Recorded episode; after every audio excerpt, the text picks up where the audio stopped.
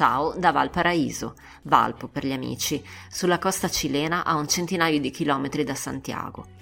Il nome, come è facile intuire, significa Valle del Paradiso. A darglielo furono i nostri connazionali, pensate un po', i marinai italiani che nel Cinquecento vi approdarono al seguito dell'ammiraglio Giovanni Battista Pastene, un ligure di Pegli che però stava in forza alla flotta spagnola impegnata allora nella conquista del Sud America. Oggi Valpo è un bouquet di case colorate, con murali ovunque e stradine che salgono e scendono all'infinito, su e giù per 45 colli, due dei quali, il Cerro Alegre e il Cerro Concepcion, l'UNESCO ha eletto patrimonio dell'umanità. È da qui da questo posto che ti si imprime sulla retina come un bacio rosso di rossetto sullo specchio, che vi scrivo una cartolina bellissima e scaldata dal sole, mentre mi tonifico i glutei e mi scasso le ginocchia per spostarmi da un punto all'altro della città.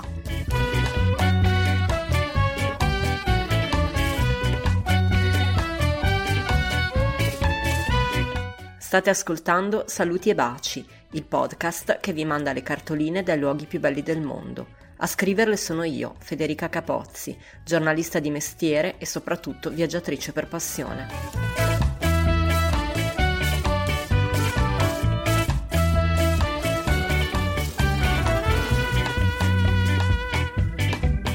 A Valpo, io e Giorgio ci arriviamo da Santiago, la capitale cilena.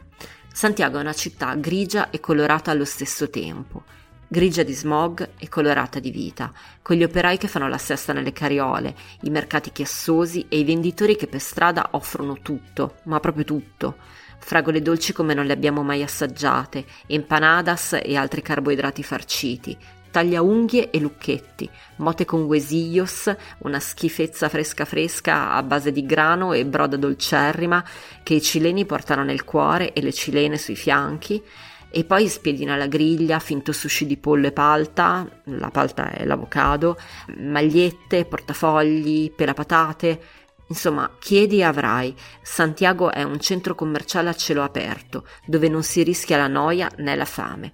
Piuttosto il furto, ecco, quello sì che si rischia e noi lo impariamo a nostre spese in un bar affollato, dove lo zaino di Giorgio sparisce come per magia. Puff, un attimo è lì e quello dopo al suo posto solo rogne. Valparaíso, in confronto, è una boccata d'aria fresca.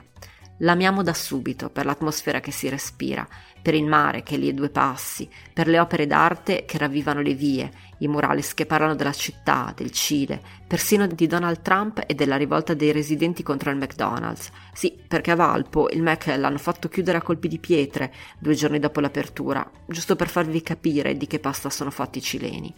La amiamo per il pisco sour, il cocktail dalla paternità contesa tra Cile e Perù, che sorseggiato su una terrazza con vista panoramica è ancora più buono. E potrebbe averlo inventato anche mia nonna, che andrebbe bene lo stesso. L'amiamo per i suoi cani paciosi, che a occhi e croce saranno tanti quanti i Morales. Girano per strada giorno e notte, liberi, placidi e grassi come scrofe, perché la gente a Valpo se ne prende cura senza bisogno di metterlo il guinzaglio. Pare, sentite un po' questa, che all'occorrenza facciano anche servizio pubblico, scortando a casa gli ubriachi dopo la fiesta. Li accompagnano fino all'uscio e poi se ne restano lì, ad aspettare pazienti una piccola ricompensa di cibo e acqua. E meno male che ci pensano loro, mi viene da dire, dopo una serata alla Subida Ecuador, il quartiere degli universitari dove alcuni ragazzi del posto ci fanno assaggiare il terremoto, un beverone alcolico a base di vino bianco, succo d'ananas e gelato, una schifezza ipercalorica che manca un panettone intero, che deve il suo nome alla difficoltà di reggersi in piedi dopo un paio di bicchieri.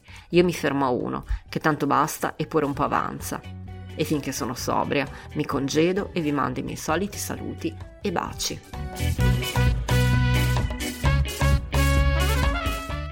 Avete ascoltato Saluti e Baci, un podcast felicemente autoprodotto. Ringrazio Giorgio Ghezzi che mi monta le puntate e mi porta in giro. Se questa cartolina vi è piaciuta, cliccate segui, datemi tante stelline e cercate Saluti e Baci su Instagram e Facebook.